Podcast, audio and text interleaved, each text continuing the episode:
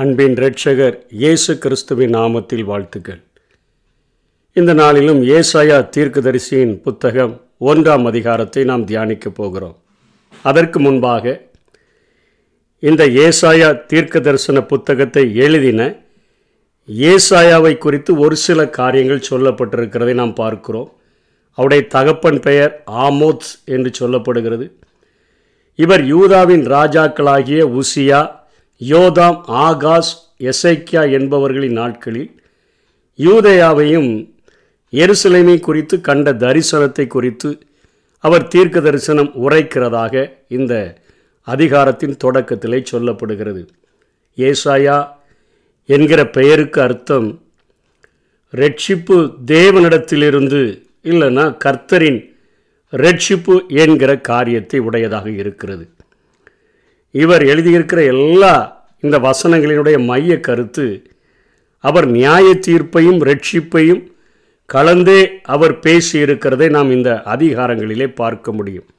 இதனை வேத ஆராய்ச்சியாளர்கள் அறுபத்தி ஆறு அத்தியாலயங்களை கொண்டதாக இருக்கிறபடியினாலே இதை குட்டி வேதாகமம் என்று அழைக்கிறார்கள். ஏனென்று சொன்னால் வேதாகமத்திலே அறுபத்தி ஆறு புத்தகங்கள் இருக்கிறது போல இதிலே அறுபத்தி ஆறு அத்தியாயங்கள் இருக்கிறபடியினாலே குட்டி வேதாகமம் என்று சொல்லுகிறார்கள்.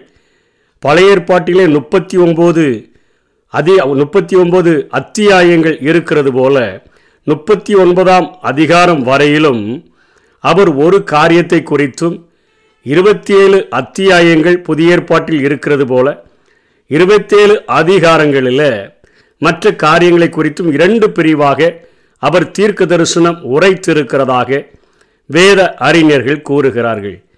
இந்த ஏசாயா புத்தகத்தை ஐந்தாவது சுவிசேஷ நூல் என்று கூட சொல்லி அழைக்கிறார்கள். மத்தையு மார்க்கு லூக்கா யோவான் அதற்கு பின்பாக ஏசாயாவும் ஒரு சுவிசேஷ புத்தகம் என்று சொல்லியே அழைக்கிறார்கள். ஏனென்று சொன்னால் இது கிறிஸ்துவனுடைய முதல் பிறப்பு அதற்கப்புறம் அவருடைய ரகசிய வருகை ஆயிரம் வருட அரசாட்சி இரண்டாம் வருகை இவைகள் எல்லாவற்றையும் முழுமையாக முழு வேதாகமத்தில் சொல்லப்பட்ட அத்தனை கருத்துக்களையும் இந்த ஒரே ஏசாயா தீர்க்க தரிசன புஸ்தகம் குறிப்பிடுகிறபடியினாலே இது குட்டி வேதாகமாகவும் ஒரு சுவிசேஷ புத்தகமாகவும் இதை அநேகர் சொல்லுகிறதை நாம் பார்க்கிறோம். இவர் வாழ்ந்த நாட்களிலே இஸ்ரவேல் தேசமானது வடக்கு இஸ்ரவேல் தெற்கு இஸ்ரவேல் என பிரிக்கப்பட்டு வடக்கு இஸ்ரவேலை இஸ்ரவேல் என்று சொல்லும் தெற்கு அரசை யூதையா அது யூதா என்று சொல்லியும் அவர்கள் இரண்டாக பிரித்து ரெண்டு அரசர்கள் ஆட்சி செய்து கொண்டு வந்தார்கள். அந்த நாட்களிலே ஏசாயா இவர் இங்கே எருசலேமை சார்ந்தவராக இருந்தபடினாலே அவருடைய மனைவியும் இந்த அதிகாரத்தில் எட்டாம் அதிகாரம் மூன்றாம் வசனத்திலே சொல்லப்பட்டது போல் அவளும் தீர்க்கதரிசி. ரெண்டு பிள்ளைகள் இருக்கிறார்கள். அந்த ரெண்டு பிள்ளைகளின் காரண பெயரே அவர் தேசத்துக்கு தீர்க்க தரிசனம் சொல்லுகிற காரியத்தை வைத்து பெயரிடப்பட்டிருக்கிறதை நாம் இந்த வேதத்திலே பார்க்க முடிகிறது. அவரை குறித்த இவ்வளவு குறிப்புகள் தான் கொஞ்சம் குறுகிய குறிப்புகள் தான் ஏசாயா தீர்க்க தரிசன புத்தகத்திலே சொல்லப்பட்டிருக்கிறது. இவர் எருசலேமை குறித்தும் யூதாவை குறித்தும் கண்ட ஒரு தரிசனம் என்று சொல்லி இவர் முதலிலே இங்கே தீர்க்க தரிசனத்தை தொடங்குகிறார். இவர் வாழ்ந்த நாட்களிலே ஆசாரியர்களை ஆண்டவர் பேசி அவர்களை திருத்த முடியாத நாட்களிலே ராஜாக்களும் பின்வாங்கி போன நாட்களிலே ஆண்டவர் இப்படிப்பட்ட தீர்க்கதரிசிகளை எழுப்பி அங்கே இருக்கக்கூடிய ஆசாரியர்களையும் ராஜாக்களையும் பரிசுத்தப்படுத்துகிறதற்கு ஆண்டவர் பயன்படுத்தினார். ஆபிரகாமே தீர்க்கதரிசி என்று அழைக்கப்படுகிறார். மோசே தீர்க்கதரிசி என்று அழைக்கப்படுகிறார். எலியா எலிசா நாத்தான் தீர்க்கதரிசி என்றெல்லாம் அநேகரை பார்க்கிறோம். அந்த பட்டியலிலே இவர் பின்வரக்கூடிய ஒரு தீர்க்கதரிசியாக ஏசாயா தீர்க்கதரிசி கருதப்படுகிறார். இவர் எப்படி மறித்தார் என்று சொல்லுகிறார்கள்? எபிரேயர் பதினோராம் அதிகாரம் முப்பத்தி ஏழாம் வசனத்தில் வாளால் அறுப்புண்டார்கள் என்கிற காரியத்தை இவருடைய வாழ்க்கை வரலாறிலே எசேக்கியாவுக்கு அந்த பதினைந்து ஆண்டுகள் கூட்டி கொடுத்த பொழுது ஆண்டவர் கூட்டி கொடுத்த பொழுது பிறந்த மனாசே என்கிற ஒரு மகன் ராஜாவான போது அவன் அத்தனை விக்கிரக தோப்புகளை உண்டு பண்ணி ஆட்சி செய்கிறவனாய் இருந்த அவன் ஏசாய தீர்க்கதரிசியை இரண்டாக அவன் வாளால் அறுத்து கொலை செய்தான் என்று ஏசாயா தீர்க்கதரிசியினுடைய முடிவை குறித்து வரலாறு கூறக்கூடியதாக இருக்கிறது. இவர் இப்பொழுது இவர் வாழ்ந்த நாட்களிலே அவர் கண்ட ஒரு தரிசனத்தை குறித்து அவர் இங்கே தெளிவாக சொல்லுகிறதை பார்க்கிறோம். எப்படி? ரெண்டு பேர் ஒன்றாம் அதிகாரம் இருபதாம் வசனம் இருபத்தி ஓராம் வசனங்களிலே வேதத்தில் உள்ள எந்த தீர்க்க தரிசனமும் சுய தோற்றமுள்ள பொருளை உடையதா இராதென்று நீங்கள் முந்தி அறிய வேண்டியது இது. சுயத்தில் மேலே உள்ள வெறுப்புலையோ அல்லது நேசத்திலேயோ சொல்லப்படுகிற வார்த்தைகள் அல்ல தீர்க்க தரிசனமானது. ஒரு காலத்திலும் மனுஷனுடைய சித்தத்தினே சித்தத்தினாலே உண்டாகவில்லை. தேவனுடைய பரிசுத்த மனிதர்கள் பரிசுத்த ஆவியினாலே ஏவப்பட்டு பேசினார்கள் என்று பேதுரு சொல்லுகிறதை நாம் பார்க்கிறோம். ஆகவே இவர் கண்ட தரிசனத்தை தெளிவாக அந்த யூதா பட்ட யூதா தேசத்திற்கும் எருசலேம் பட்டணத்திற்கும் அவர் கூறுகிறதை பார்க்கிறோம். முதல் அதிகாரத்தில் ஒரு பாசமுள்ள ஒரு தகப்பனின் இதயத்திலிருந்து வடிகிற இரத்த கண்ணீரை காண்பிப்பது போல ஒரு காரியத்தை அவர் இங்கே சொல்லுகிறதை பார்க்கிறோம். அவர் தொடங்குகிறார் வானங்களே கேளுங்கள் பூமியே செவிகொடு கர்த்தர் பேசுகிறார். நான் பிள்ளைகளை வளர்த்து ஆதரித்தேன் அவர்களோ எனக்கு விரோதமாய் கலகம் பண்ணினார்கள் என்று தொடங்குகிறதை பார்க்கிறோம். வானத்தை சாட்சியாக அழைக்கிறார். பூமியை செவி கொடுக்கும்படியாய் சொல்லி கர்த்தர் பேசுகிறார். நான் பிள்ளையானவளை வளர்த்து எப்படி என்றால் அங்கே எகிப்து தேசத்தில் எகிப்தின் காலவாயில் மாட்டிக்கொண்டு பெருமூச்சு விட்ட மக்களை அங்கேருந்து விடுதலை செய்து இவர்கள் என்னை ஆராதிக்கும்படியாக இவர்களை அழைத்து கொண்டு வா என்று மோசையும் ஆரோனையும் அனுப்பி நாங்கள் பிரயாணப்பட்டு போய் வனாந்தரத்திலே அவருக்கு பலி செலுத்தி அவரை ஆராதிக்க வேண்டும் என்று சொல்லிதான் அவர்கள் உரிமை அவர்கள் அங்கே பெர்மிஷன் வாங்கி கொண்டு வருகிறார்கள். அவர்களை அழைத்து கொண்டு வந்து அவர்களுக்கு அருமையான ஒரு பாலும் தேனும் ஓடுகிற ஒரு தேசத்தை கொடுத்து ஒரு தகப்பனைப் போல அவர்களை ஆதரித்து வந்து அத்தனையாய் அவர்கள் மேலே நேசம் வைத்திருக்கும் பொழுது அவர்கள் கலகம் பண்ணுகிறவர்களாக ஒரு தகப்பன் தன்னுடைய பிள்ளையை எவ்வளவாய் நேசிக்கும் பொழுது அவன் கலகம் பண்ணினால் எப்படி இருக்குமோ அப்படியே என்னுடைய ஜனங்கள் கலகம் பண்ணுகிறார்கள் என்று ஆண்டவர் இங்கே தன்னுடைய இருதயத்தினுடைய கூமுறலை தொடங்குகிறதை பார்க்கிறோம். அவர் சொல்கிறார் மாடு தன் எஜமானையும் கழுதை தன் ஆண்டவனின் முன்னணையையும் அறியும். இஸ்ரவேலரோ அறிவில்லாமலும் என் ஜனங்கள் உணர்வில்லாமலும் இருக்கிறார்கள் என்று சொல்லிதான் இங்கே தொடங்குகிறதை பார்க்கிறோம். மாடுக்கு கூட எஜமான் தருது. கழுதை கூட தன்னுடைய ஆண்டவனின் முன்னணையை அறிகிறது. ஆனால் என் ஜனங்கள் உணர்வில்லாமல் அறிவில்லாமல் இருக்கிறார்களே என்று கதறுகிற ஒரு ஆண்டவர். அவர் ஐந்தாம் வசனத்திலிருந்து எட்டாம் வசனம் வரையிலும் சொல்லுகிறார்.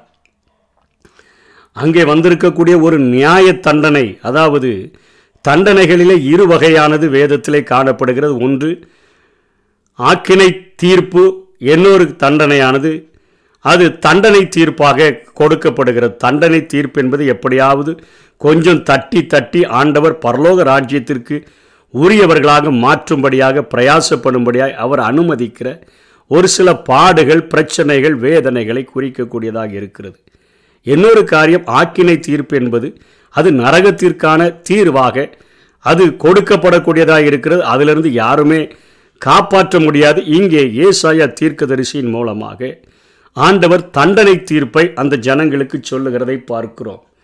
ஐந்தாம் வசனத்தில் சொல்லுகிறார் இன்னும் நீங்கள் ஏன் அடிக்கப்பட வேண்டும்? அதிக அதிகமாய் விலகி போகிறீர்களே அடிக்கப்பட்டாலும் திரும்ப கொஞ்சம் தள்ளி தள்ளி போகிறீங்களே தலையெல்லாம் வியாதியாலும் இருதயமெல்லாம் பலட்சியமாகி ரொம்ப ஒன்றும் பலனில்லாமல் சோர்ந்து போய் நீங்கள் காணப்படுகிறீர்களே. உள்ளங்கால் தொடங்கி உச்சந்தலை மட்டும் உங்களுக்கு சுகமில்லாமல் காயம் வீக்கம் நொதிக்கிற ரணமாக இருக்குது சீல் பிதுக்கப்படலை கட்டப்படலை எண்ணெயினால் ஆற்றப்படலை காயம் உடம்பெல்லாம் காயம் உள்ளவர்களாய் வியாதி உள்ளவர்களாய் இருதயமெல்லாம் பலட்சியமானவர்களாக பாவத்தினுடைய கொடுமையினால் இப்படி மாற்றப்பட்டிருக்கிறீர்களே உங்கள் நிமித்தமாக உங்கள் தேசமும் பாழாக்கப்பட்டிருக்குது உங்கள் பட்டணமும் அக்னினால் சுட்டரிக்கப்பட்டது அந்நியர்கள் உங்கள் கண்களுக்கு முன்பாக உங்களை பட்சிக்கிறாங்க அந்நியர்களால் கவிழ்க்கப்பட்ட ஒரு பால் தேசம் போல் உங்கள் தேசம் இருக்குதுன்னு சொல்லி ஆண்டவர் அங்கலாய்க்கிறார். தண்டனை தீர்ப்பினால் இவ்வளவு கேடுகளை நீங்கள் அடைந்திருக்கிறீங்க. சீயன் குமாரத்தியை பார்க்கும்போது எவ்வளோ அழகாக கொண்டு வந்து நான் வச்சுருந்தேன். ஒரு சிங்கார சிங்காரித்து வச்சுருந்தேன். இது இப்போது பார்க்குறதுக்கு தே திராட்சை தோட்டத்தில் இருக்கக்கூடிய ஒரு குச்சியை மாதிரியும் வெள்ளரி தோட்டத்தில் எல்லாவற்றையும் பறித்த பின்பு அந்த குடிசை பயனற்று கிடக்கிறது போல ஒரு குடிசையை போலவும் முற்றுகை போடப்பட்ட ஒரு பட்டணத்தை போலவும் இருக்குது. பார்க்குறதுக்கு அவ்வளோ வேதனையாக இருக்குது. அதனால் ஆண்டவர் சொல்கிறாரு ஆண்டவர் இந்த எருசலேமை பார்த்து அழைக்கிறார். சோதோமின் அதிபதிகளே கர்த்தருடைய வார்த்தைகளை கேளுங்கள். குமராவின் ஜனமே சோதம் குமராவுக்கே ஒப்பிட்டுட்டார். ஓ சோதம் குமராவில் காக்கப்பட்டவர்கள் நான்கு பேராக இருந்தாலும் லோத்துவினுடைய மனைவி உப்பு தூணா மாறி மீதி மூன்று பேர் காக்கப்படுகிறார்கள். அந்த நிலைமைக்கு இன்றைக்கு எருசலை வந்து விட்டது பாவத்தினுடைய மிகுதினால இவ்வளவு கேடடைந்து போய் இருக்குதுன்னு சொல்லிட்டு சோதோமுக்கு ஒப்பிட்டு குமராவிற்கு ஒப்பிட்டு சோதோமின் அதிபதிகளே குமராவின் ஜனங்களே இருபத்தி ஓராம் வசனத்தில் சொல்கிறாரு உண்மையுள்ள நகரம் எப்படி? வேசியாய் போயிட்டு தேசத்தை பார்த்து வேசி என்று சொல்லி அழைக்கிறார். இப்படிலாம் சொல்லி அவர் சொல்லிட்டு சொல்கிறாரு ஆண்டவர் ஆராதனை செய்யும்படியாகத்தான் இந்த ஜனத்தை எனக்கென்று ஏற்படுத்தினேன். இவர்கள் என் துதியை சொல்லி வருவார்கள். இன்றைக்கி ஆண்டவர் நம்முடைய துதிகளிலே பிரியப்படுகிறவராக நம்முடைய ஆது நம்முடைய ஆராதனைகளிலே பிரியமுடையவராக அத்தனையாக இருந்து நம்மை அதற்கென்று நம்மை ஆடைன் பண்ணி ஆர்டினேஷன் பண்ணி நம்மை ஏற்படுத்தி இருந்த போதிலும் இந்த அதிகாரத்தில் சொல்லுகிறார் நீங்கள் பதினோராம் வசனத்தில் நீங்கள் உங்கள் க நீங்கள் உங்கள் மாத பிறப்புகளை பதினோராம் வசந்தம் உங்கள் பலிகளின் திரள் எனக்கு எண்ணத்திற்கு என்று ஆண்டவர் சொல்லுகிறார். இங்கே எனக்கு நீங்கள் பலிகள் செலுத்துறதுனாலேயோ ஆட்டு கடக்கால் கடாக்களினுடைய தகன பலிலாம் நீங்கள் செலுத்தணும்னு வர வேண்டாம். தினமும் நீங்கள் கொண்டு வர்றீங்க காளைகள் ஆட்டு கடா குட்டிகள் கடாக்களுடைய இரத்தங்களின் மேலே எனக்கு பிரியமில்லை. நீங்கள் செலுத்துகிற எந்த ஒரு ஆராதனையின் மேலும் பிரியமில்லை என்று சொல்லி வெறுத்து பேசுகிறது போல அவர் சொல்லுகிறதை பார்க்கிறோம். என் சந்ததியில் சன்னதியில் நீங்கள் இப்படிப்பட்ட ஒரு நிலைமையில் வருகிறீங்க. வீண் காணிக்கைகளெல்லாம் கொண்டு வர்றீங்க. தூபம் காட்டுகிறதெல்லாம் எனக்கு அருவறுப்பாக இருக்குதுன்னு சொல்லி ஒவ்வொரு காரியத்தையாக சொல்லிட்டு திரும்ப பதினஞ்சாம் வசனத்தில் சொல்கிறாரு உங்கள் கைகளை விரித்தாலும் என் கண்களை உங்களை விட்டு நான் மறைக்கிறேன்.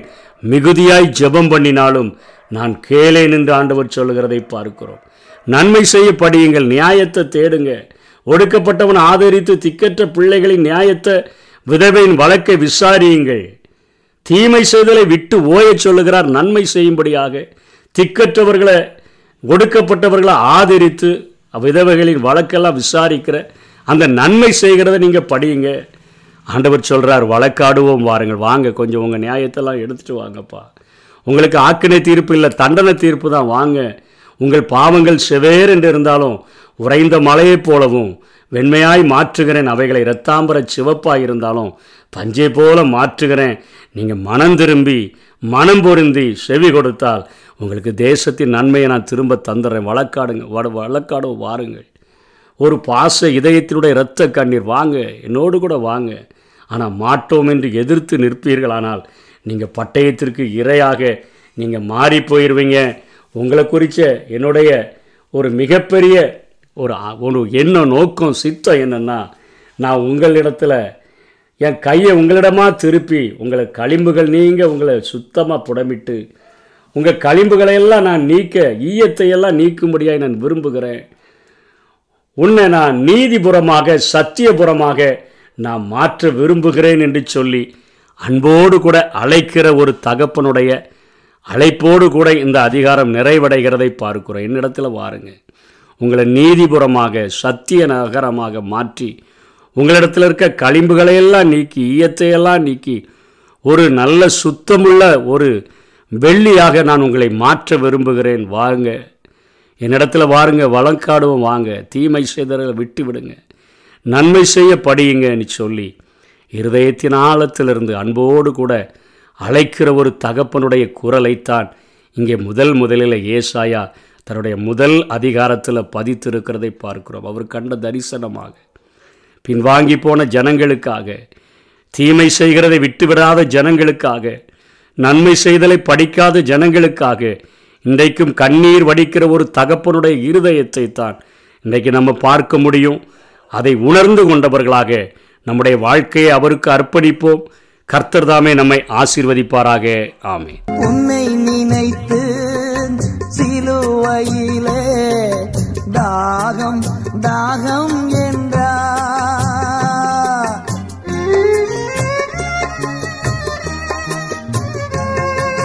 உன்னை நினைத்து